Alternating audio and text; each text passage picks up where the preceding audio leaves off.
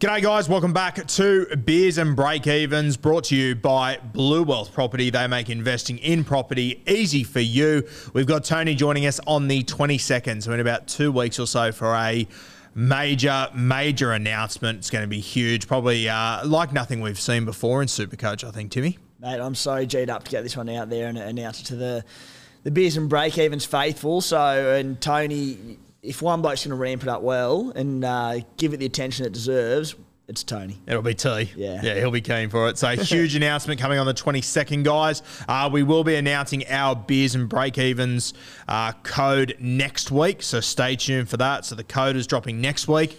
The week after that, I think we'll have Tony in that week for a huge announcement, and we'll we've got a few other announcements as well as far as weekly prizes and everything. It's uh it's going to be a big big year. Uh, also brought to you by Bloke in a Bar. Go out and grab yourself a case this week. Uh, can be announced on Monday that myself, Timmy, uh, Matty the Waterboy, and of course Kempy himself will be going for some country tours for the first four rounds of the season. You excited about that or what? I cannot wait, mate. If you didn't get that idea on the Bloke in a Bar podcast on Monday, just going out to these regional areas, singing some tins, talking some footy. Uh, I try to get regional as often as I can and, and back home to Cooma and whatnot. So to do it for a bit of work and going out with the boys, I, I can't wait. So I think we've got Cairns, Rockhampton, Armidale, and Wagga Wagga. So good they named it twice. How good? The land of many crows. Cannot wait. That's going to be unreal. So if there are any uh, Beers and Break Evens fans in particular, we'll both be Mm. out there. So make sure you come up, grab a beer. Uh, should be a cracking time. Can't wait for it. I hear your shout, and anyone who comes up to you and says beers and break even rocks. That might be the one. might be the one. Uh, all right. Now, how good was yesterday? Teamless Tuesday. Oh. 30 man squads, fucking loved it. Spent about two and a half hours looking at them, going through them. Uh, heap of young guys there worth keeping an eye on. Uh, mate, I reckon I was shocked how many first graders were named yesterday. I didn't expect there to be this many. Heaps stronger than I anticipated as well. These first week of trials, traditionally, obviously the weaker side of things, but there's some pretty decent teams uh, named to play. And the Storm Roosters trial in particular, I can't wait for. Um, the Broncos trial, are they Titans? Yep. Looks like a ripper as well. Even just a few names popping up like Shaun Lane, uh, you know, Tony Staggs. I sort of went, wow, I didn't see that coming for, for two weeks. So, no, we're, we're going to learn a lot from this week, more than previous years, I'd say, in week one. And just keep in mind this week, too, the absolute mecca of rugby league 10 games of football. That might be a record.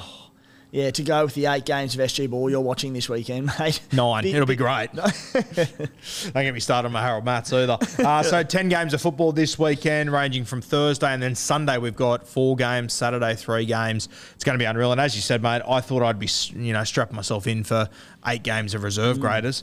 Not the case. Absolutely star-started a lot of these games. So very, very excited for that. Yeah, if you didn't get your brownie points with the missus last weekend, then say goodbye to your relationship because you've missed the boat. Yeah, she just suggested we go watch a comedian on Saturday night. I went, you're fucking kidding, aren't you? Not a hope in hell. Not a hope in hell. Unless Latrell Mitchell wants to tell jokes at the All Stars game. We ain't seen no comedian. Did you say, darling. I'm living with a comedian with content like that? Not bad. Might use that. Um, all right, mate. Uh, shall we get stuck into these trial squads that have been announced? The very first game Thursday night, the February 6 p.m. Uh, I've got the weekly rubdown boys coming down to sit here at the bar on Thursday night for some deep draft content. So that should be available Friday afternoon. So stay tuned for that. But Warriors Tigers is the first trial of the weekend, Thursday night, 6 p.m. coming to you from Mount Smart Stadium. Before we do get into that, Timmy, how fucking good Mount Smart Stadium again? oh, how exciting is it for the the Warriors as a club to be there? Just hopefully that game and probably will be packed out, stacks of local fans. So uh, after a big few years, so good to back, back to a bit of normality for the Warriors boys and, and their fans. When you have a look at their squad, mate, a lot of changes and everything. What stands out to you from that Teamless Tuesday to start? Not a heap stands out as such. It's more probably things that I'm looking forward to watching. Obviously, Te Maire Martin and Luke Metcalf named in the halves, so they're the big watch. Uh, I, I dropped my big predicted teams uh, on the SC Playbook website yesterday, so I got my head entirely around how I think things are going to line up round one. Got some really great insights uh, from different corners around the Warriors makeup, and it looks as though we're, sort of thinking probably Charnze Nicoll-Klokstad's out at fullback. Te Maire Martin and Shaun Johnson in the halves. So it's our first look at Metcalf at a new club and what he can produce because I know you're a massive fan of him. Uh, his stats in New South, New South Wales Cup last season are sublime, the last two years, I should say. So when he gets a sniff, I I suspect it probably won't be round one in. So it might be further down the track, but he could be a bloke, hard bloke to unseat. At the same time, if he comes out and brains it and Te Maire has an off game, you know, Te Maire's not locked into the halves role, I'm sure. Yep. Uh, also, obviously, we do assume that he will be the fullback chance, but the fullback they've named for this trial, I haven't seen him play, but I was tipped off by a few people. Uh, he played 22 games in Queensland Cup last year, 14 tries, 22 t- try assists, 105 tackle breaks, 25 line breaks. So, one to keep an eye on there as well. Warriors never short on depth. Uh, mate, for the Tigers, uh, I think Tommy Talau being named, I'm very, very keen to watch him. Matamua's in the 13 jersey, pending what happens with John Johnny Bateman. And if they play Joe O there, I think with a big game, he could put himself into this side. Um, one that I want you to keep an eye on, he is coming off the bench. We'll get his number for you. He actually came from the Manly Sea Eagles last year. Um, Josh Feledy, his name is. His jersey number 17. He's a centre, uh, very highly touted he could be the little smoky in this centre race. It's very open there at the West Tigers, as we know. So just one to keep an eye on there. Putting those teams together, it was the only spot across the entire NRL where I genuinely had no idea. There was a lot of you know positions where I was saying, oh, you know, there's 50-50 battles and trials will tell. The Tigers back five uh, to the point. I threw a tweet out to people and just said, "Look, anyone got any insights around how the the back five and in particular the centres are going to line up?" Got a lot of traction, and I had about 30 different people tell me 30 different things Yep. as to how it's going to line up. And then you throw Josh Feledy in the mix here as another sort of smoky to get in there. Uh, as you said, Tommy Talau will get our first look at this season. He's had an injury riddled past couple of seasons, so hopefully he comes out and fires. And as I said, Matamua as well at 13. They're probably preferred options at 13 to start the season, but if he kills it, he could be their answer to a ball playing lock and an absolute gift for super coaches. So big watch there. The 5'8", Tristan Riley, he comes from rugby, so keep an eye on him. Uh, Fonua Pole named in the back row, usually a front row forward, so an interesting little watch there. I sort of thought he'd be one of the front row forwards, so uh, it might rotate him or not. But I'll tell you what I absolutely love, Timmy, the captain of this team, Stefano. I fucking love seeing him get the C, and hopefully he can start to step it up a little bit. That bit. says everything, doesn't it? What is Yeah. his third season in the NRL? Yep. Um, and they're doing that. Well, it says their expectations on him and saying, mate, this is your year. Take that next step up to be one of the best props in the NRL. So that's that's very telling. And yeah, super coach wise, he's obviously a very big one that we'll be keeping a close eye on. Let's move to the Friday night games. We've got the Newcastle Knights taking on the Sharkies, the Lockie Miller Cup.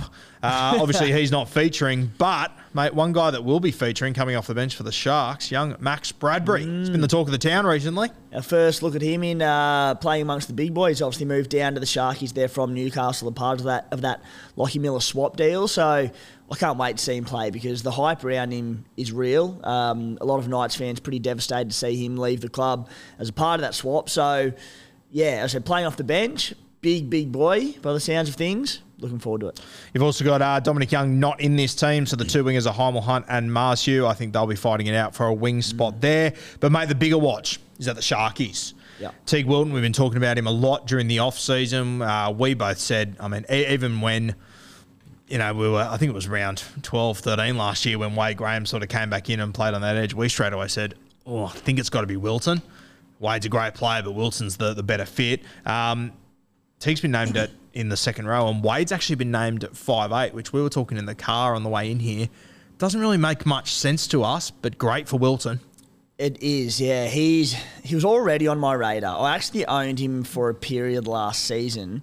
If you look at his scores, so he played 80 minute games for the majority of the first nine rounds last season. He had scores of 85, 77, 54, 33, 54, 68, 34, and 102. The two lowest scores there were 33 and 34. They were both in 64 and 66 minutes. Uh, go down his next 80 minute game during the season, a 76 pointer against the Cowboys. So Teague Wilton priced at a tick under 500k. He averaged 47 in 60 minutes last year and 46 in 63 minutes the season prior.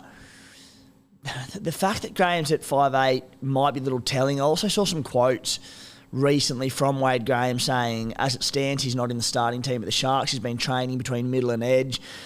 all signs pointed to Teague Wilton nabbing this starting spot for the Sharks uh, in round one in 2023. So, going off recent years' numbers, I think he needs to be playing 80 minutes to be a buy. Mm. If he's at 60, well, you go, right, he might be a 50 point average player, but he's very good. There's a lot of attacking upside. He runs a great line. He's a big, strong player. So, if we can get, if he does start round one and it looks as though, or we can get word of him playing 80, he'll probably be my team he's going to be hard to leave out if we have that guarantee he's mm. going to play 80. Uh, mate, the other thing I'm excited about in this game, uh, the four front row forwards that are starting Rudolf, Hamlin Uele, Jacob Saifiti, Daniel Saifiti.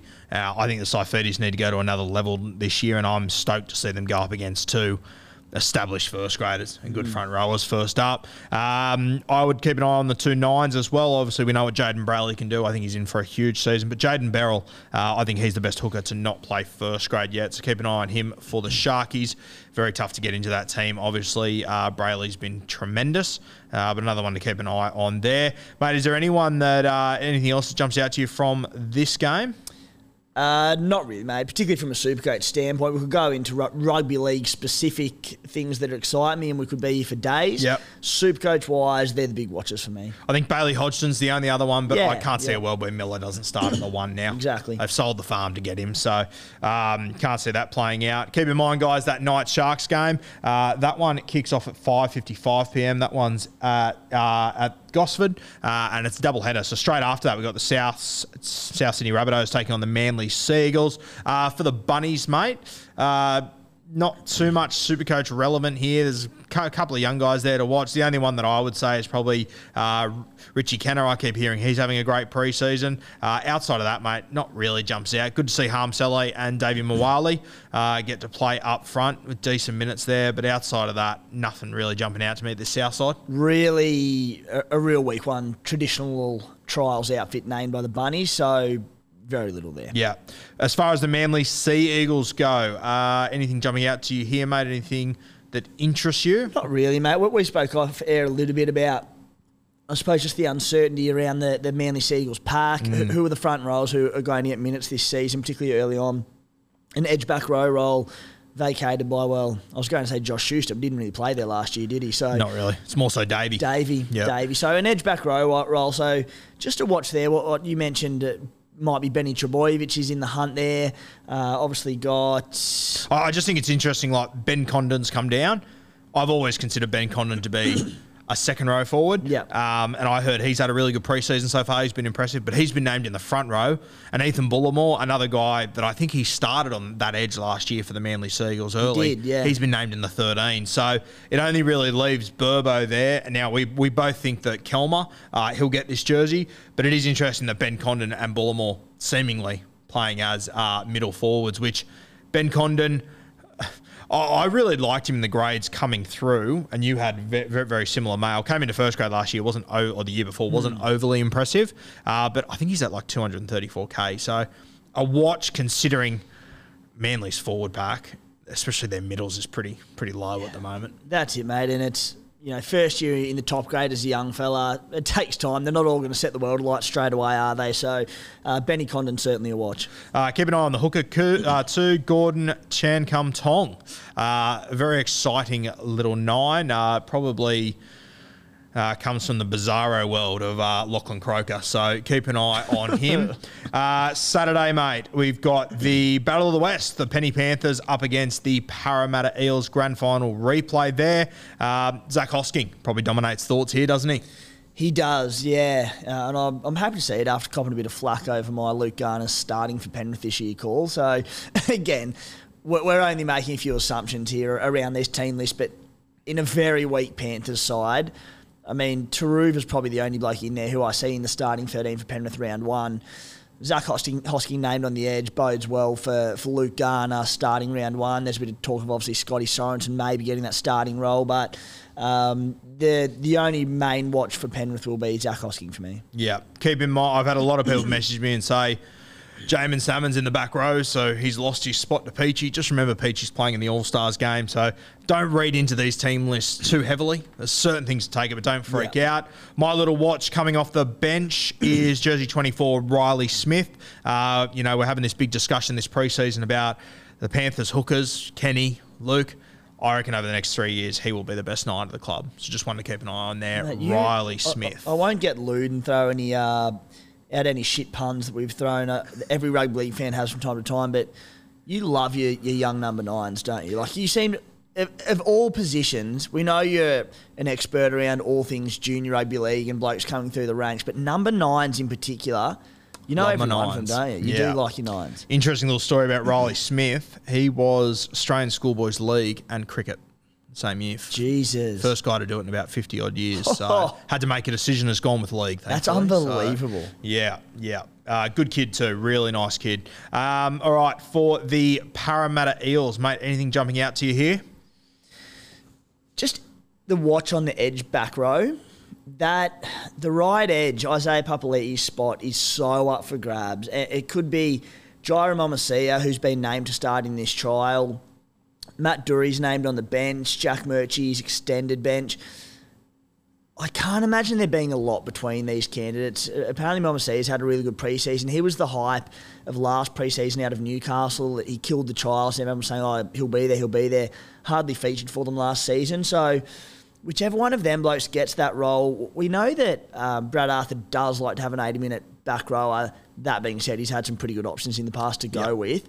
But whoever lands that, I mean, job security a bit of, bit of an issue early on, but if the minutes are there, they're, they're absolutely options for round one. So I'll be watching all of them very closely, along with Josh Hodgson and how he returns. Yeah, I think obviously that back row spot, and as you said, he's had some very good guys to pick from. He's also turned some pretty average footballers into superstars in that mm. back row spot. You look at your Shaun Lanes, Isaiah Papali'is, these sort of guys. So hopefully he can do that again. And yeah, Josh Hodgson is a huge watch. What do you want to see from Hodgson this weekend? Obviously, he's not playing with the two halves, so it doesn't answer all my questions. But are, are you are you expecting him just throwing off the deck to the halves? Is he going to be at his crafty best? What what are you sort of expecting to see? I I want to see him just taking off from time to time at hooker. Uh, Like while I expect his game this year to be a little bit more just service off the ground, early ball to Mitchy Moses, Dylan Brown. You don't like what makes Josh Hodgson special at hooker is his playmaking and how crafty he is. He's a bloke, his ability to turn blokes inside out. You know his forwards coming off him, and he has so many options and keeps defensive lines guessing. So I just don't want to see him entirely because he's getting on a little bit, and you know he might have to play under a new structure at Parramatta with his halves there. I'd just like to see him dart from time to time and be like, all right, he may have lost a, a bit of toe due to the ACL injury, but I still want to see him moving around it.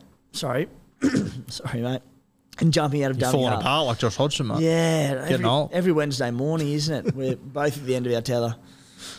Probably that pack of darts you smoked in the car. um, now, mate, the next game after that, we've got Dragons and St. Helens. Obviously, not much to touch on with St. Helens. Won't be overly Supercoach relevant this season. The Dragons, though, might be less Supercoach relevant than St. Helens for us this year, actually, which is an impressive fucking knock. Yeah, there's not much there. I actually can't wait to watch St Helens play. The, the Dragons outfit less exciting, although oh, you know Moses Mbye at 17, that'll put bums on seats. Um, yeah, I mean Zac Lomax, Moses Suli, Matt Feeney. There's some decent strike power out wide.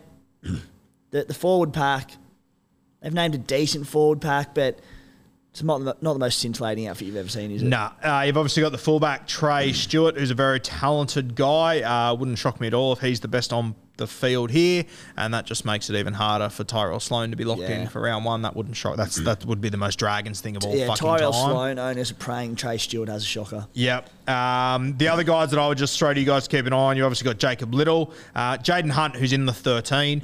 If he was to somehow find his way into a big minute role at this Dragons, uh, he would be a points per minute monster, Jaiyden Hunt. He gets through a stack of work, has always played big minutes in Cup. I don't think he's going to be there, but one to keep an eye on. You've also got off the bench 17, Josh Corrick, who the Dragons hold in very high regard. Uh, and you've also got another nine that I've always liked, Josh Cook. Started at South Sydney, went to Canterbury. Um, he's playing for his career, trying to get another contract there. They have only got one hooker in this team at the moment, uh, so he's a, another guy to keep an eye on. But I'm sort of super coach wise hoping that he doesn't because that'll just ruin another potentially 80 minute hooker. Um, Moses Mbye at halfback has me worried, as it always does. Jesus, mate. I, I'm just worried that Hook. Imagine if he kills it and then Yeah. it's just a hunt and Mbye combo round one. Especially Sullivan's got that little hammy niggle as well. Uh, we know Moan's not available at this stage, so you just you can see it happening. You Can't can just see it playing out for sure. Uh, okay, Sunday afternoon, we start at 1.50 p.m. coming to you from Geelong. Got the Melbourne Storm and the Sydney Roosters. Uh, mate, two pretty star-studded sides. This um, game of the week here, you reckon? For sure. Yeah. Really exciting. um, outside of Melbourne's key spine, they've named a really strong team, which is, is a very good watch. Reimis Smith is a big one. Yep. First game back from an in, lengthy injury layoff. Again, just want to see him moving well. Won't read into it too much, but just he's in my round one team as it stands. So just want to see him moving freely. Hopefully, he's still got plenty of pace and not too slow coming back from injury. Uh, and once again, edge back row at Pe- uh, the Storm, mate. A few blokes there that, you know, Joe Chan, one of your lads. Chris Lewis is on the edge. Eliesa Katoa. Big watch. Big, big watch those back rowers. Guys, keep an eye on number two, Will Warbrick. Uh, He came from Union, played um, Q Cup last year. Very, very talented guy. The fullback, mate. Fa'alogo. I, I, I don't know why he hasn't got more hype in general. Very, very talented kid. So one to keep an eye on there. I wouldn't be surprised if he comes into first grade at some point this year, and uh, we'll, we will definitely be talking about him when he does. Um, the Roosters. What a side. Fucking handy. Bit of, bit of everything, isn't Yep. it? Yeah. Um, I guess the biggest talking point, mate, Suaalii. Uh, looks like he will jump in at left centre. The room's been around for a while. Uh, a big watch there. I think you'll get a lot more attacking opportunities, but the base stats could fall out the arse there, couldn't they? It's really interesting one, Suaalii. He's the second most owned CT dub of the guns, which surprised me. I'm with you. I I don't know. Does he get more attacking opportunity? We- We talk about the Roosters' attacking structures, and a lot of it is Teddy sweeping out the back, cut ball for his wingers. Try, try, try. The centers get cut out. You know, maybe it's different with Suoli because he's such a beast. Does Teddy just tip on and say, mate, you do the rest? Yeah. Sweet. And he just storms over the top of blokes. That's what I'm leaning towards. Yeah, yeah. like I don't have him in my team, and I'd be lying if I said I'd really considered him at this point. The early draw to the Roosters, and we'll get to this in the questions because I've had a few a bit of a look at them, but the early draw entices me to a lot of Roosters players, but because they've got that round four bye, you can't start with too many of them. I think a lot of teams will already have James Tedesco, Brandon Smith. There's a few others in there. Uh, yeah, n- not for me at the moment, but we know how good he is, so it doesn't mean it can't work. Yeah, I think there's going to be days where if you don't own him, it's going to be scary. Uh, But I think you'll be okay not owning him. I think it'll be all right. And again, because of what we keep talking about, how many attacking weapons there are in this Roosters outfit, there'll be games where they'll probably put 60 points on and the stats will just elude him. He'll get like 20 because Keary's got him, Walker's got him, Teddy's got him, Manu's got him, Tupou's got him. Like, geez. Which is exactly, you know, what, what happened last year. They came against the Tigers. They scored 72 points. I think he scored 22. Yeah. So it can happen, e- even if he's at left centre. Uh, but got- yeah, yeah. yeah. I, I just think similar to when Latrell was there and, and Teddy was just catching and passing. I do think he'll he'll get a lot of opportunities there, but we'll wait and see how it plays out. Uh, my boy Josh Wong is in the back row, which is great to see. Um, I saw you do your best 17s for Supercoach Playbook. You had him in jersey 17. This is sort of where I see him landing. I'm worried that minutes are going to be an issue if there's an injury in the back row in the early, early in the season. Big watch on Wong, but uh, as I've said a few times, I think this kid's got huge potential, and I think that we're going to be sitting here on Monday on Bloke talking about how well he went against the Melbourne Storm. Yeah, well, mate, don't say I never listened to you because when I was putting these teams together, I was trying to work out who the 17th man was, and a lot of Josh Wong was just going off your unrelenting hype around him. So uh, I've seen bits and pieces, a few highlights, and there were just a few other options there that we know Trent Robbo's happy to blood his young players quite slowly, particularly forwards, I should say and he's got the depth in his pack to do that in the star power up front. So I just think there's a, an opportunity for there to be a you know 20 25 minute rookie forward like Wong to come in and just get a feel for the top grade without having too big a role. Yeah. And when the time comes, he'll be ready to go. So there is you know two or three players that could take that 17th spot in the squad, but I think based on the hype, it, it could absolutely be Wong, and it'll be great to get a look at him this weekend. And guys off the bench worth keeping an eye on. Jersey 21, Tom Deacon. Uh, 24, Tyler Moriarty, a handy player. 23, Xavier Var. He's got a brother that they've brought down from Queensland. They're very, very high on these two, so one to watch. But my big one on the bench is Jersey 25. Uh, Karaluva, I'm not sure how you pronounce it, but this is the guy I've been talking about for a year or so. He is a Vunivalu clone. So one to keep an eye on there. Um, you know, if the boy, there's a good chance the Roosters could potentially lose both their wingers to Origin during the year. I know they've got a lot of other guys in your Corey Allens and your Paulos, these sort of guys, but if he gets a go, he's just he's one of those just genetic freaks. Mate, if he's good enough, the right wing spot is completely up for grabs. Momorovsky, Allen, uh, Paulo. If he's good enough, it's not like he's trying to unseat Daniel Tupou or Joseph Suaalii. don't rule him out of Yeah, it. I'm telling you, don't rule him out of it. He played right wing the, the few times that I watched him last year as well. Um, very, very talented guy. Hmm. Very raw. But I think on that right wing, when you got Manu sort of playing through the middle, you can probably get away with it a little a bit, bad spot especially with a great defensive centre Yeah. like Manu. So don't rule him out. And mate, if he does, he should be owned by 101% of fucking teams. Um, okay, let's go 355. Uh, we'll go to your boys, mate. The Canberra Raiders taking on the Canterbury Bulldogs. What stood out to you here? Uh, just the, big talking points at the Raiders are obviously the, the cheap you're watching Ata Mariota and Trey Mooney there. Mooney named on the edge, Mariota named at prop. Um, the chat's been there's not really an edge back row spot with Hudson Young and Elliot Whitehead as it stands, and Corey Harawira-Naera, who they've shown a preference to play on the edge. So yeah, it's just how these two boys go in their. Fir- they played New South Wales Cup last year and both killed it. Mariota was Player of the Year for the Raiders in New South Wales Cup. So just see how they go against a bit more NRL talent. And the Doggies have named a stacked squad as well. This trial is actually going to be really good down in Maria. So see how they go. Emre Guler, Corey Horsburgh, they're the two that I believe are fighting for that 13 spot at the Raiders. So, you know, who stands up to that one? Uh, backline outside of probably Xavier Savage, not, not none of them will feature in round one. Jarrod Croker, back from injury. Hopefully, uh, the old Warhorse can hopefully he hasn't lost too much. As said, he's really had a couple of injury injury riddled few years, but uh, good to see him back out there as well. The other centre, Brad Morkos, I don't think there's. Uh, I think he's a very slim chance to get into this Raiders Mm. side because you're so stacked in centres. But I reckon he's a guy that other clubs uh, should be having a look at. I really like him. Um, mate. yeah, my club will go after him. Um, Canterbury Bulldogs, mate. Uh, first thing that stands out to me, a lot of talk over the last few weeks that we'd see Averillo and Alamoti in the centres. Um, do you think this just about locks it in when you consider that Hayze Perham's away and Braidon Burns is playing fullback? It does, yeah. It really suggests that that Perham's obviously going to be at, at fullback as they've sort of mentioned all preseason. Alamoti, he's apparently just beasting it in the preseason. You've said there's a few pictures floating around of him.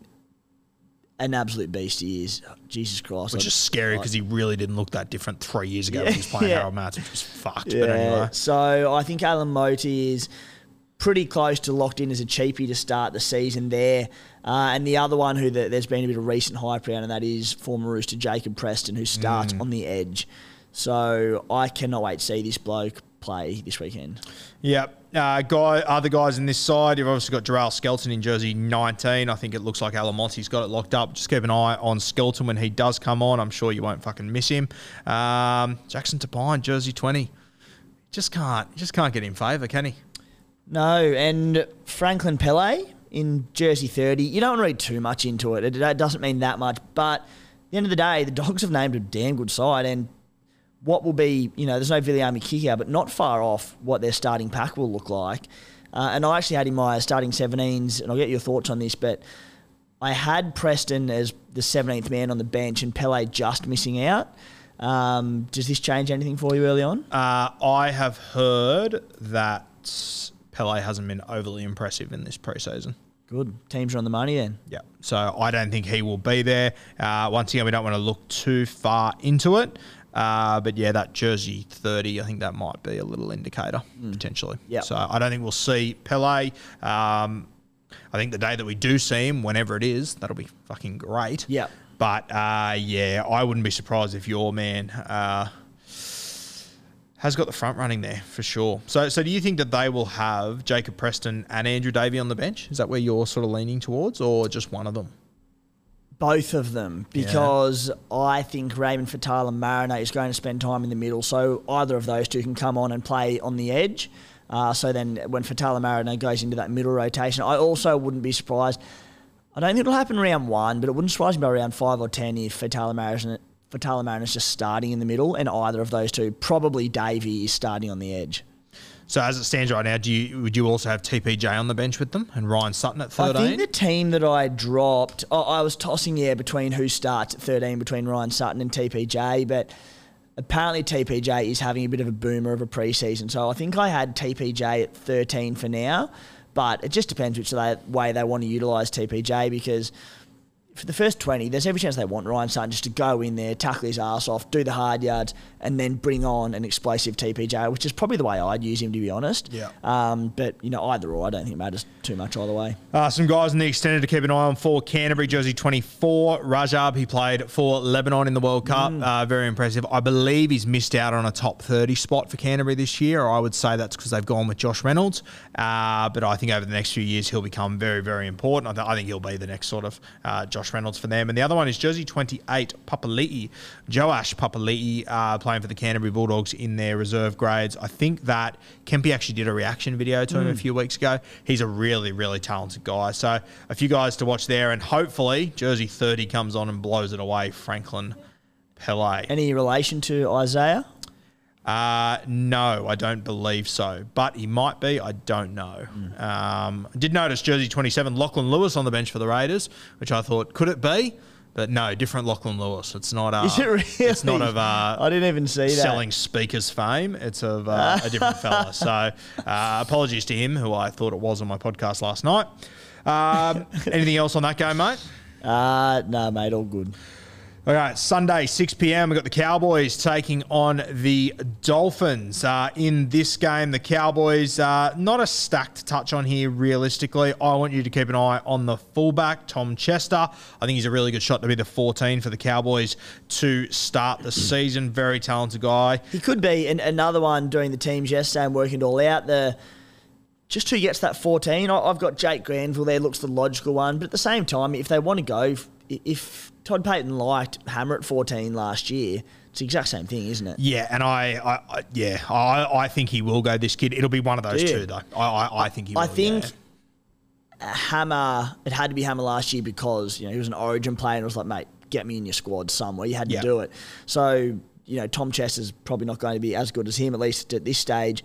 So I think Granville, but as I said, Todd Payten went with that option last year. So it'll sound crazy, but if you said to me in three years' time who's going to be the, the better fullback, Tom Chester or Hammer, I'd take Tom That's Chester. Good. Right. Yeah, I rate him. I think he's very talented. Uh, just another kid to keep an eye on is the halfback, Thomas Duffy. Uh, he's a Townsville kid. Uh, I've watched him a few times. I really like the look of him. But my big watch here, I've mentioned him a few times, Sadrugu. He's been named in the front row, not where I expected him to be named. He played 13 for Fiji. He's available at CTW when it comes to Supercoach. Uh, I think he's at about $10 for a try scorer in this game. I'm going to be all fucking over him. Load. I, I think he's the guy that could really explode for the Cowboys this year. So Sadrugu, keep an eye on him. Also got Steve Price's son, Riley Price, tough as nails. Don't know if there's a spot for him in the team, but he's in the 13 jersey. Outside of that, uh, nothing huge jumping out of the Cowboys. What about the Finns? Saka at fullback, our boy Jack Bostock named mm. on the hmm. sting. Uh, we said before show, looks like an out and out centre to us. Mm. Zac Lomax clone on the very small snippets that I've seen from him. So named on the wing, but at the same time, they're obviously looking at Tesi there and, and Euan Aitken at the centres, so it makes sense to play them there. Bostock gets his chance amongst the big boys this weekend, and a very strong team, as we expected, isn't it? Yeah. So. I mean, it'll be you know not far off their round one lineup. There's obviously some a few different faces in there, a few that are out due to the the All Stars game this weekend, but good to get a proper first look at the Dolphins and super coach wise. I don't know. There's probably not a lot that excites me because I don't really want to start with any of their players anyway. Maybe we'll get a look at Ray Stone and, and how he goes, but I think he's the only one. Yeah. Just because he's so cheap. But it sounds like Tommy Gilbert's going to start in the 13. So Ray Stone coming off the bench. I think at worst, Marshall King plays 60 minutes. So if mm. they play Ray Stone at hooker, which I don't think they will, I think he'll come on at 13. I just, I can't, I think Gilbert plays at least 50 minutes. I think Marshall King plays at least 60. So, I don't, yeah. I, I had Ray Stone in my team just because of the price, but I'm not convinced. Yeah. You got Tafade on the bench, jersey 15. We saw him last week. Uh, just having a look at their side. I mean, Brenko Lee's not even in this team, and you got Tesi Niu and Euan Aitken in front of him. I think it's going to be tough for him to crack into this side round one, but I think eventually he is definitely one to watch. Anything else in this game, mate? No, all good, mate. Probably not super coach wise, but I'm keen to see how Anthony Milford goes. Just under Wayne. Him and- Isaiah Katoa. Yeah. I, I know we saw a bit of a taste of Katoa for the Dolphins last weekend, but every time I watch him, I get excited, and, and you don't know what's going to come out because he's so so youthful, so early in his career. But see how him and Milf go because again, we it'll be Milf and O'Sullivan starting round one, but you know, if Katoa's knocking the door down in New South uh, Queensland Cup, then you know, it'll be- Yeah. nothing. It could change very quickly. Uh, the game after that, uh, we've got Big Brother versus Little Brother. I'll let you decide who is who Brisbane Broncos and the Gold Coast Titans. Brisbane, mate, uh, our boy Kotoni Staggs keeps us awake at night. I might just hand this to you. Uh, Kotoni.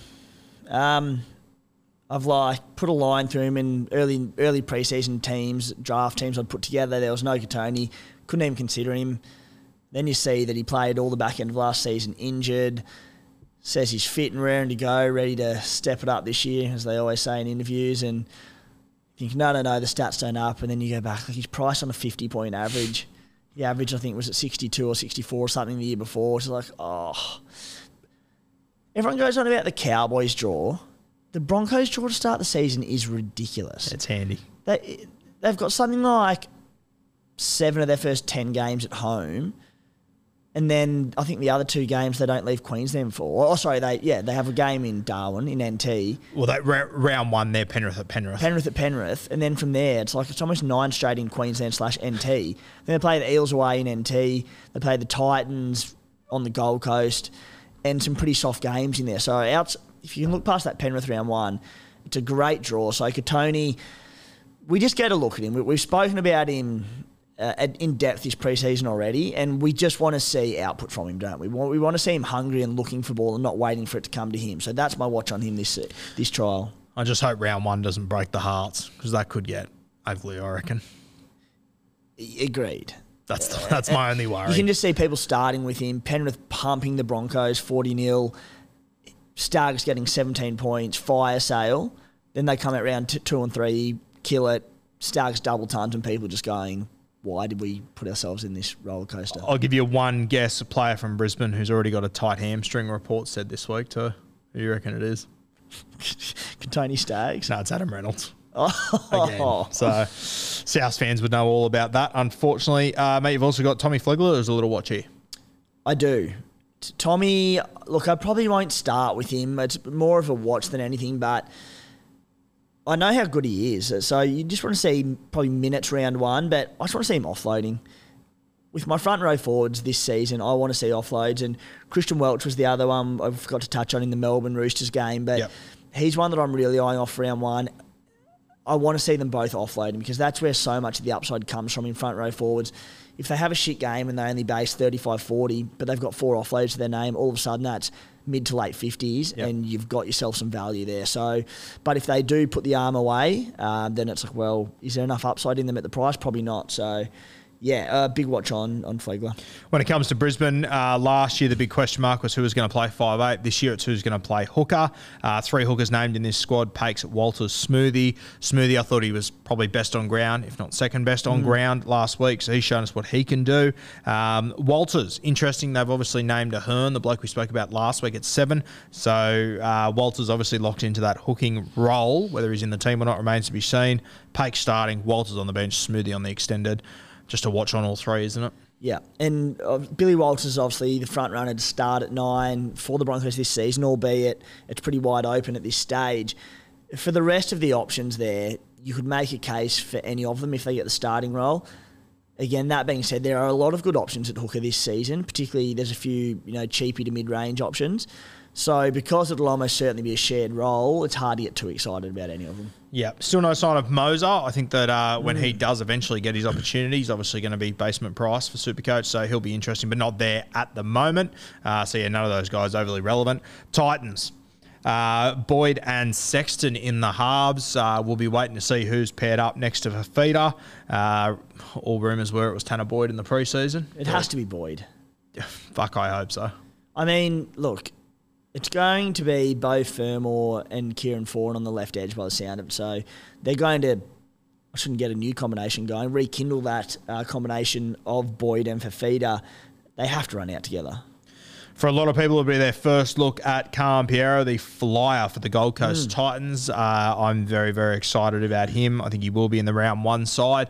Uh, I think he'll be one of the most owned players in Supercoach. And I think he'll do well. If he can just get a half opportunity in the first three weeks, he will score. He'll make us some good coin, I think. Yeah, and the beauty of it as well in terms of early job security is that Brian Kelly suspended till I think round four or something, and then Paddy Herbert's got an injury as well. I think he's due back around three or four uh, as it stands. So should get a decent crack at that spot and absolutely get the opportunity to lock down the spot if he's good enough, which on all reports he is. So you got Payne Haas's little brother. He's named on the edge as well, so I want to keep an eye on there. And then you got Tino's brother, who's coming off the bench as a front row forward. So I'd, I, I'm hoping one of them gets a spot in this team, maybe a jersey 17 come round one. If so, they'll both be decent options Yeah, in a pretty desperate front row forward stakes. it is. Yeah, so keep an eye on those guys. But yeah, guys, those are the trials for this week. On top of that, you've obviously got the All Stars game. We won't preview that because there's not much Supercoach relevant stuff there. But your Jermaine Hopgoods, your Sloans, there's a heap of guys to be watching in that game. Jermaine Um, Hopgood, 50 tackles, overs, unders. What do you got? Fucking please. Make 50 before he runs out. Um, yeah, Hopgood's probably our biggest watch as far as that. I'm keen to see how. Just chops Um, ball boys in the tunnel, just yeah, to get his early numbers up. I'm uh, I'm keen just to watch Latrell Mitchell as well. We, obviously know what he can do, but uh, I don't have him in my team at the moment. We have got some questions about him later, I'm pretty sure. But mate, if he comes out and absolutely owns this game and blows it away, some When? demons from last year will be coming back. when he does. Like Yeah. you know how fired up he's going to be for this clash. He gets fired up for the Indigenous game every year, coming off the bit off the back of a bit of off-field drama. He's going to come out and just massacre blokes and storm them. So you just know you're going to be watching the game and not sleep until round one because Latrell's not in your current side. So just don't expect anything different. If you had to wrestle one of them out of Jack and Latrell, which one would you rather wrestle? Latrell for sure. Yeah, hundred percent. Mate, it- pretty much any NRL player in the competition, probably the last one I'd fight and wrestle would be Jack Wighton. He'd be right up there, Yeah. wouldn't he, Jack? yeah. Scary stuff. Scary stuff. Uh, okay, we are going to get into some of your questions now, guys. We've got about 12 questions. Our first one, very first question, comes from Sam Hawkins. I'm going to throw this one to you, Timmy, right up your alley. Top three tips for beginners. What would what would be your advice to someone coming new into the game? You obviously joined the game last year. I sat here with you and really helped you through the affair. So anything you've got to help them with, maybe something I passed on to you, whatever it might be. Shoot, help Sam and his mates out. Yeah. Um, rattled. I thought that was going to be a nice bit of content. Didn't you? Yeah. I was about to no, just let him have it. He can have this win. Um, uh, a million different ways I could go with tips for beginners early in the season. Um, the three that I've sort of come up come up with is I think the trap that beginners fall into in their first couple of years of Supercoach, and to be honest, experienced Supercoaches do the same thing because they get excited. Is Supercoach, your your first seventeen players score for you. Now, that seems like the be all and end all because they're the points, they're the ones that go towards your overall total, etc., etc.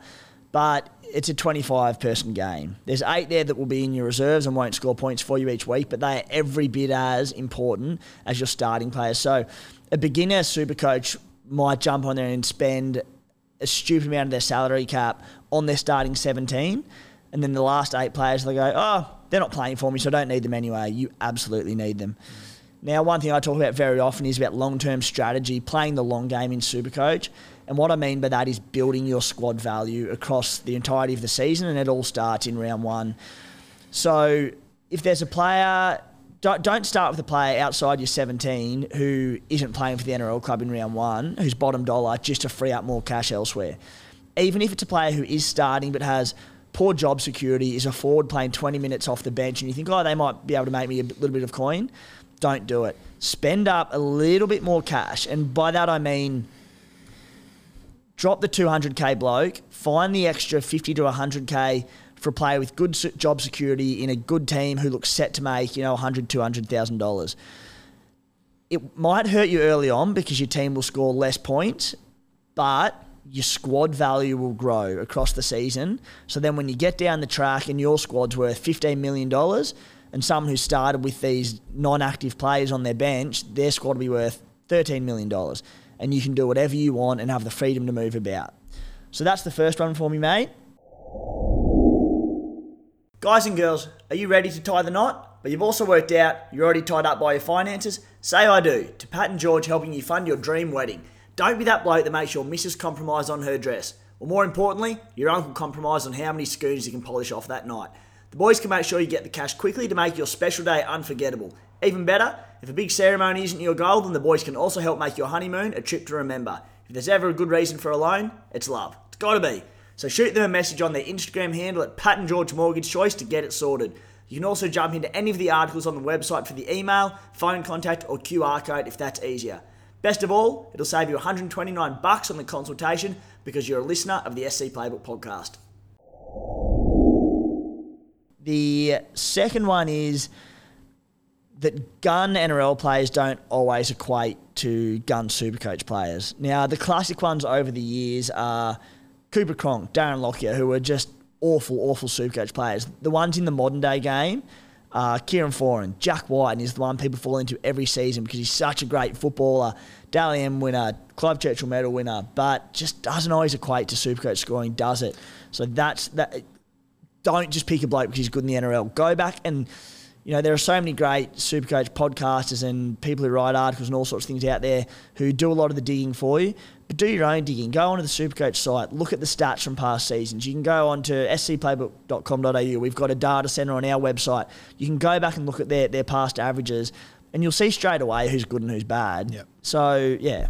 Cooper Cronk was always my favourite on our Supercoach draft day. Everyone knew he was shit Supercoach wise, but then – you know, every year or two we'd add someone new to the draft comp, and you see them in round ten go, oh, draft Cooper Cronk, and look up and go, and everyone go, nah, that wasn't it. Sorry, mate. Um, and the final one, and this is it's not technical, but it is vitally important. It's when we do get to round one. It's about the makeup of your starting 13 and your four bench players. So we'll, we'll speak more of this leading into round one, but your four bench players, you get their full points, whatever they score in the round, the same amount as your starting 13. So if you've got, let's say, Harry Grant at hooker, along with Tanah Boyd, if you don't, everyone sort of thinks straight all right, put Harry Grant in the starting team because he's a superstar, and Tanah Boyd, he's my reserve player. It doesn't mean anything. What is important is that when you've got a bench player, in that position, pick whoever is playing earlier in the round in your starting team. So, for example, if the Titans are playing earlier than the Storm in round one, I'm not sure if they are, and you have that combination, put Tanah Boyd in your starting team and Harry Grant on your bench. Because if you start Harry Grant and Tanah Boyd's on your bench, Tanah Boyd plays, locks into that bench spot. Harry Grant is stuck in your starting team. Yep. And you can't do anything about it. He will be scoring zero for you, and you're stuffed. So always do that accordingly. And it's to state the obvious, it's the same with your captaincy and vice captains. Your vice captain always has to play in the game before the captain. Because once your captain's locked in, your vice captain becomes irrelevant. Now, this isn't a beginner's tip, but we'll talk later on in the pre-season about auto emergencies and loopholes and these sorts of things. But just on face value, vice captain always playing before the captain. And I also think that what what you said about you know picking guys when they play on the weekend mm. sounds like such a basic thing, and it probably won't cost you. But if it costs you twice in a season, it could like to to cop an AE on the bench that could cost mm. you 120 points. Yeah. And like for example, if that would have happened to me twice last year, you would have beaten me, mm. which you know would have just sent the world into fucking chaos. You know?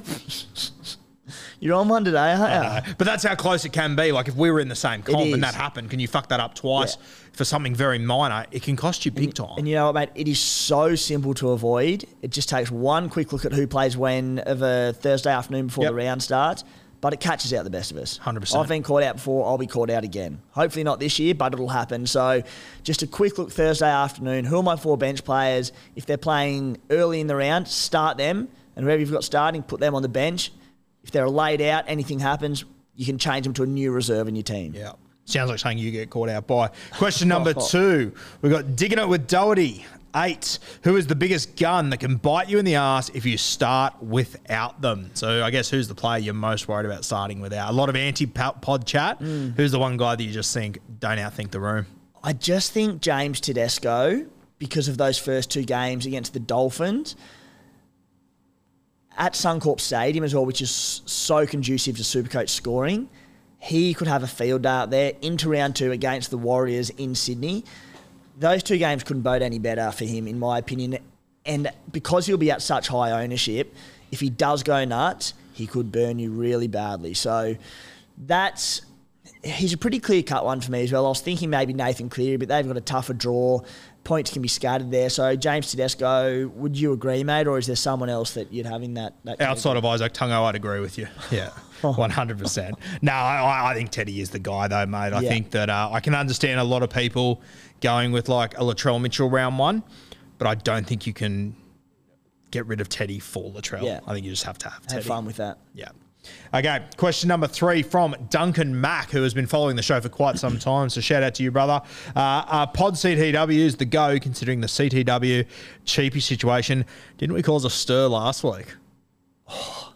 People just messaging, thanks, mate. I've completely torn my CT dubs apart and my entire team because we basically we put red flags on just about every single cheapie at CT dub, didn't we? And I had a lot of people message me and say, "Oh, you just being negative for the sake of being negative." I'm going, uh, like we weren't harsh. It's a harsh reality. It, like all those guys had red. None of them are home runs like we're pretending they are. They all have their own problems, and I think we're going to see a few of those unfold over the next few weeks. I like to think I'm a pretty glass half full person at best times, mate, and, and I don't go out of my way to put a negative slant on things. But when it comes to Supercoach and data and buys, I'll call a spade a spade, and, and there was genuine red flags around all, all those players we spoke about. Hundred percent. So, uh, yeah, there is a, a a bit of an issue with the CTW cheapies. What are your thoughts on pod CTWs, mate? As soon as I saw this question pop up, I thought I'm pretty sure that nearly every at least mid-range to gun CT dub is pretty close to pod range. And I, I went through the ownership stats at this stage, and there was about five or six guys who were the most owned CT dubs in the game, and they were all in cheapy range. The highest owned gun CT dub was Val Holmes at 22%. Next was Joseph Suaalii at 19%. A pod I would categorize as probably at sub 20% ownership. Um, you know, if, if you're if you're among sort of the, the better players in Supercoach, these numbers generally grow a little bit. So it might be closer to sub 10%, but roughly around sub 20% ownership, one in five people own that player. So that is a point of difference player for me. So to be honest, outside of the cheapies, just about any CTW pick, if from mid-range to expensive uh, to guns, let's say over maybe 400k, they're a pod. Yeah, So yeah, they're the go, but they all are. they all are. Yep, fair shout. Uh, question number four. Uh, this one comes from Wayne Perini. Uh, is having a loop option a must or think with buy each week? There will be options. Uh, obviously, Wayne has mentioned here the buy, but I feel like a lot of people out there are forgetting that we are going to have a buy every week. There's going to be players sitting there. every single week. On top of blokes who got HIA the week before and can't play, injured, suspended, COVID, all sorts of things. Do not start the season with a non-playing reserve, Yeah. a non-active player in the NRL, because you're going to have a loop option just about every week, which is wonderful news. I think last year you could get away with it. This year, I think you're mm. crazy to do it. I. Yeah. think you're crazy. And mate, just for those that are new to the game or maybe wondering with buys, keep in mind that your buy players they will lock at the end of the round, won't they? Yeah, they So do. you cannot. So Great if you point, need yeah. to loop or anything, you can bring these guys in whenever you would like. If you've got a, a, a good VC or whatever. Uh, but yeah, they lock at the end of the round. Um, number five, question number five comes from Johnny Bright. Key areas to plan and research to be relevant at the pointy end, and I will uh, bully you and give you shit until each and every cow comes home. But the pointy end is uh, where you do your best work and being relevant uh, for the pointy end. So, mate, I'll, I'll hand the floor to you, and I might take some notes myself here. Thanks, mate. Very, very nice all of you. Uh, look, Your mum mate rang me earlier and begged me to say something nice about you. So just give him one good day, and then you started with the first half an hour just launching into me. That's right. Thanks for trying, mum. that's all right. Um, so it, it sort of it, again, it's quite a broad question. It's a very broad question, but it comes back to the point I had for beginners early on, and it's about building squad value, about playing that long game. I mentioned on a podcast a few weeks ago because I start with value propositions. Blokes that I think I look at their starting price, I look at what that average is on, and I go, they're going to improve on this average, and I'm going to build squad value. As a result of that, I start slow in Supercoach, but that comes comes through in the back end of the season when my squad value is a lot higher than everyone else. So when people start with that non-playing reserve and they don't generate any cash for them and they're trash cheapie, uh, I've got a bloke that I coughed up another 50 to 100k for, but they make me two to 250k and they're a viable player in my 17 each week. So I just think the big thing is to to play the long game. It, it might even be a case of short game might be going, all right, this player has a great round one matchup, then round two, three, four, five, six has terrible matchups. And you get excited by that round one, you go, oh, he could kill it. Yeah, but what happens the weeks after that when they have the tough draw? Just think long game. It might be taking into uh, the buy period considerations, all these sorts of things, but squad value is everything to me, and it's it's generating that early cash. Yeah, for sure. Number six, question number six comes from Luca Crisanto. He says, Is it better to have three gun 2RFs or to have three gun CTWs? Where do you sit? Yeah, short answer 2RF for sure, just because they're the players with the high upside, the ones who can bang out 130 to 150 on their day. I don't think there's a front row forward player who can do that. I chase ceilings, these high upside guys. You know, Joe Tapine maybe at a stretch can go 100 plus with a, a try or an assist or whatever, but eh, long answer is that the cheapie scene will dictate this. Yep. So if we get to round one and there are five gun cheapies and they're all available in second row forward, well, you essentially have to pick them there and avoid a player like Shaun Lane or Dave Fifita for these guys, which will then give you more cash to splash elsewhere, which means you might go Reuben Cotter, Joe Tapine in the front row forward. But if it's a level playing field and we don't know what the cheapie scene looks exactly like for round one just yet, 2RF is much better for your guns. Yeah. So the question was two gun, two, uh, R- two RFs or three gun CTWs? Yeah, no, I was just testing you. Yeah, right. Yeah. Good to know about the front row forward. So tell me about the uh, three gun CTWs now. Oh. I mean, it's the exact Are you talking same- about Pat Carrigan then, or Oh. What are we, week four or something? I think you've got to wear that one. Proceed. Yeah, three yeah, CT, yeah, three. CTW, three gun CTWs, or three gun two RFs. I mean, it's still the same answer in regards Mm. to where the cheapies fall. Yeah. Uh, if the cheapies are at centre, which I don't know, it's kind of looking like at the moment, you can spend up in the back row and vice versa.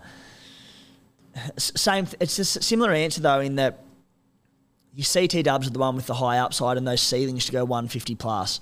So the blokes that spring to mind straight away that are lingering around my side of Val Holmes and Brian To'o. Yep. I'm going. There aren't many back rollers who will probably hurt you too much at that top end, seven, eight hundred k. They might bang out their weekly 70, 80s and be rock solid, but they're probably not going to get those one those 140, 150s. Whereas Val and Toto can do it on any given day. Yeah. So I would lean towards CT Dub, but again, it's very it's all depending on the cheap. Yeah, it's a better question for two weeks' time. But at the moment, Yeah, I'm leaning exactly. towards three gun CTWs. much better for two weeks' time. Yeah. All right. Question number seven comes from Joel Fraser. Says main difference between overall and head-to-head strategies. Very, very interesting. Obviously, a big question for a lot of people out there, especially for new people to the game that'll hear this thrown around a lot that won't understand it. Explain it to us. Yeah, it, it is a really good question. And the main difference is that origin period, mid year, where there's the three major buy rounds where only half the teams in the competition will play, which means we don't have 17 Supercoach players active in our squad. Overall, players from round one are planning for that period to get max players on deck to make sure they're accumulating points through that period. Head to head players in those three major buy weeks basically put a line through it and go, mm. sweet, if I have three active players, that's fine. I'll cop my head to head loss, but I won't tear my team apart for the rest of the season just to get a few extra numbers on deck for that. Because if you're a head to head player and you're going, my goal this season is to beat my mates in my league, if you tear your team apart around those three major bye weeks, you'll get you'll be leading into the head to head finals period going, shit. My mate who I'm looking like playing in round one of head to head Supercoach finals has Cleary, Munster, and Grant.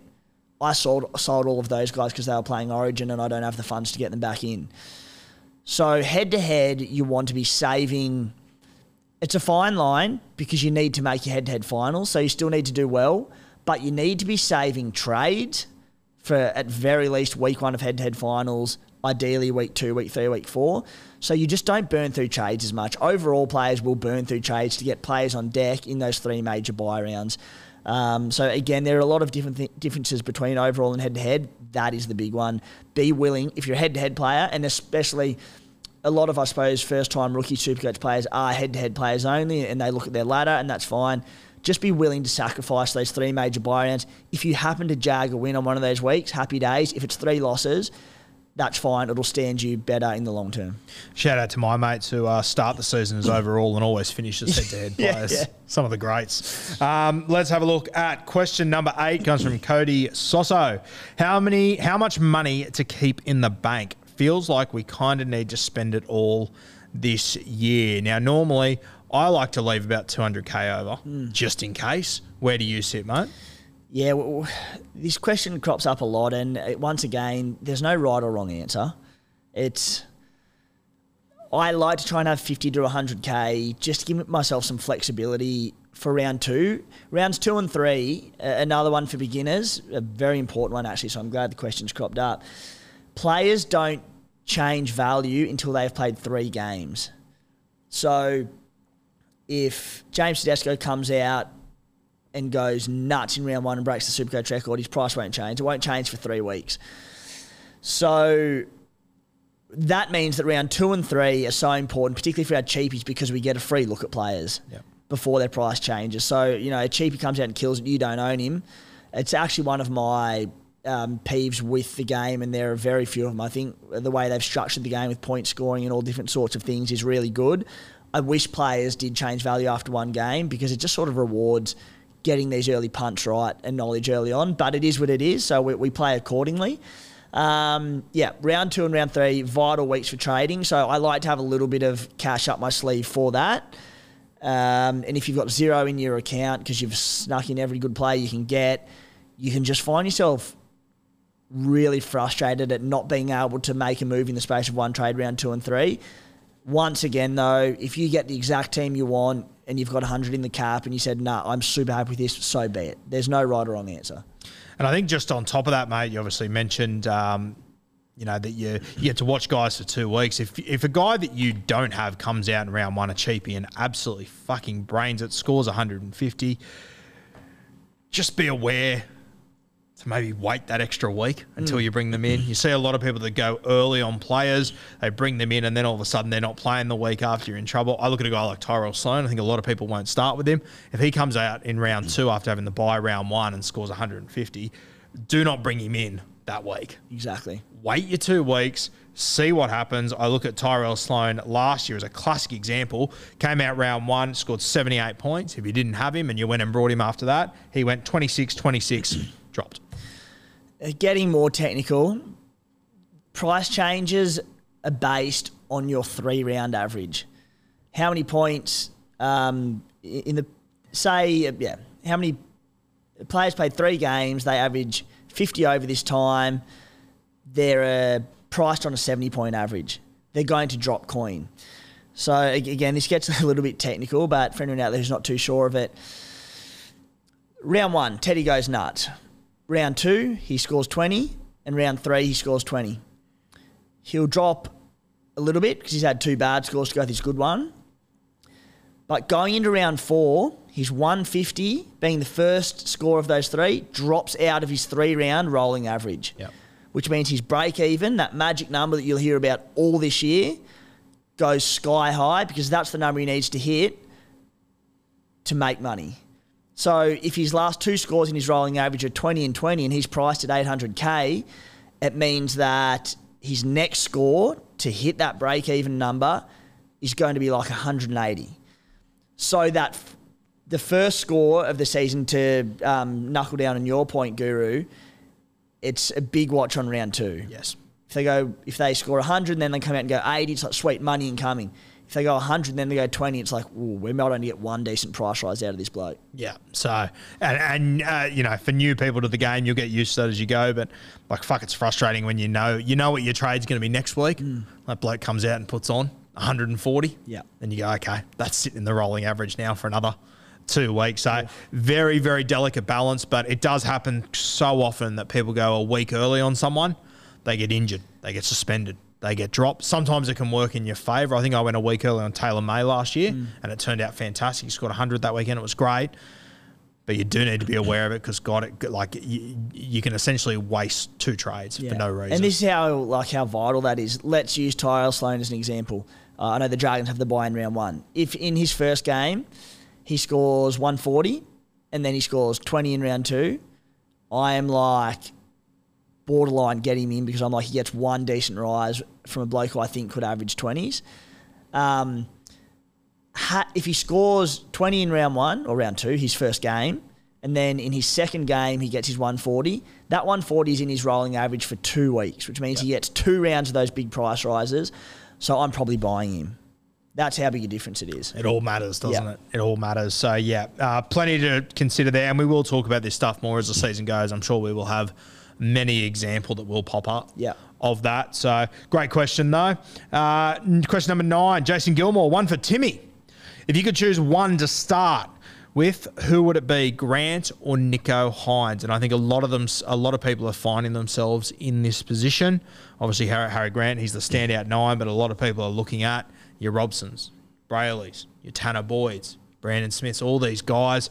Nicho Hynes, the most expensive player that we're sort of considering buying as it stands right now. A lot of people looking to maybe antipod him a little bit. If you had to start with one of them, who would it be? I'm pretty torn on this, to be honest. Um, initially, I was going to say I'd be starting with Hynes just because he's got that higher upside. but then, as it also stands, I'm looking at potentially anti-potting Nicho Hynes uh, and starting with Harry Grant. So I kind of, you know, go against what I've said there, contradicts it a little bit. The thought process behind it is that Harry Grant, if you start without him, there's some quite good hooking options, I think. And what makes it even trickier is that for anyone not starting with Grant, there's every chance they might go with Tanah Boyd. And he's also dual halfback Yep. hooker. So there's a, a few layers to this question. Um, but I just think there are probably, if I don't start with Harry Grant, which I am, there are more hooking options that I'm like, oh, I think there's reasoning to start without Grant and that I, I like Brandon Smith, I like Tanah Boyd. There are potentially some cheapy ones like Soni Luke crop, cropping up. So it's like, all right, I can make a case that starting without Nicho Hynes, I don't love a lot of the halfback options. I, I don't mind Sammy Walker at I think a value value price, but I'm also I've got a few roosters in my team and I can't afford too many for that round four bye. Yep. Um, like maybe Jahrome Hughes, but I don't love many of them at all. So, you know, if it's Tanah Boyd, sweet, happy days. Um, look, so to answer your question, if you to answer your question, I would prefer to start with Harry Grant. And you did mention there, obviously, antipoding Nicho Hynes. Uh, I believe you're doing a deep dive on that on the playbook tomorrow afternoon. Yeah, mate, we've got uh, it'll be myself, the spy, Matty the water boy will be chiming in as well. What a treat! We're previewing the bunnies, so I'm like, he'll be very vocal in Yeah, that part of the show, no I'm doubt. sure, Matty. Uh, just lots of questions around anti-potting Nicho and mate, we'll get into it later, but the Spy is considering starting without Nathan Cleary, which I nearly had a heart attack on. So, just with such a big topic for people early on in the season in terms of team structure and makeup, uh, we're, we're going to take a deep dive into that question. Mate, the spy must be getting stopped in the street all the time now. He's brushed my calls the last two weeks since that first show where we revealed his head. He's he's been partying and carrying on. He just doesn't have time for the rest of us anymore. But now he's a big deal. Big timer. Love it. All right. Um, now, a few sort of player specific questions here. Question number 10 comes from Conan Franks. He says TPJ is a buy looks committed this year. Conan, I I am sure you're a nice guy, but you're not for me, nor is TPJ. I don't care what I hear coming out of Canterbury. There is not a world where I could go near Tevita. I just don't trust him. We're hearing RFM could play a bit of middle this year. Uh, they've got Luke Thompson, who I thought was unlucky not to be a captain. They've got Max King, who is a captain. They've got Sutton arriving. I'll be so impressed, Timmy, if in the next few minutes you can convince me to be looking at TPJ. But over to you, Guru. I could convince you of just about anything if I uh, if I wanted to get the deep dive into it. I would agree on most things except this. Yeah. Um, put simply, we all know the upside of Tevita Pangai, but he's also, what, 27 years old, 28 or something, and every year he finds a way to let you down in Supercoach. We know at some point this year he's going to have a three round average of 90 and people are going to scramble for him because that's what TPJ does. But injury risk, suspension risk, depth in the forward pack at the doggies, so many big raps coming out for so many different players in the preseason there. Minutes are going to be an issue. The biggest thing for me that I said, oh, I can't even consider him is that he's only available at uh, second row forward and there are just so many better buys there. Yeah. If it was front row forward, and, and obviously I consistently going about front row forwards and high ceilings, there aren't many of them. Well, TPJ has the high ceiling, we know that. But when he's only available at 2RF, it's like there are so many better buys. If you want to live on the edge and start TPJ, potentially at value, go for it. But I can't make a case for him either. No, hard pass from me. Uh, next one comes from Cooper Island, Teddy or Latrell. We sort of spoke, touched on this a little bit earlier.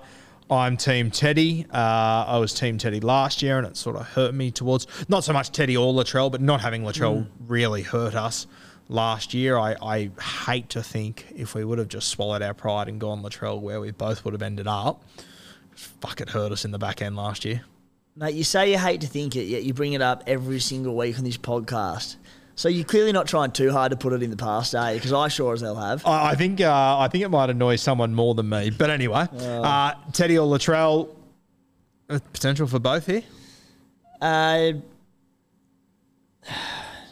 Latrell, I know we've been scarred by him, but uh, and I mentioned a few weeks ago, Latrell last year when he killed us and we missed out on him, he was at a real value price around 600k when he had that difficult run. The Bunnies mm. have a really tough run to start this season, and Latrell's top dollar.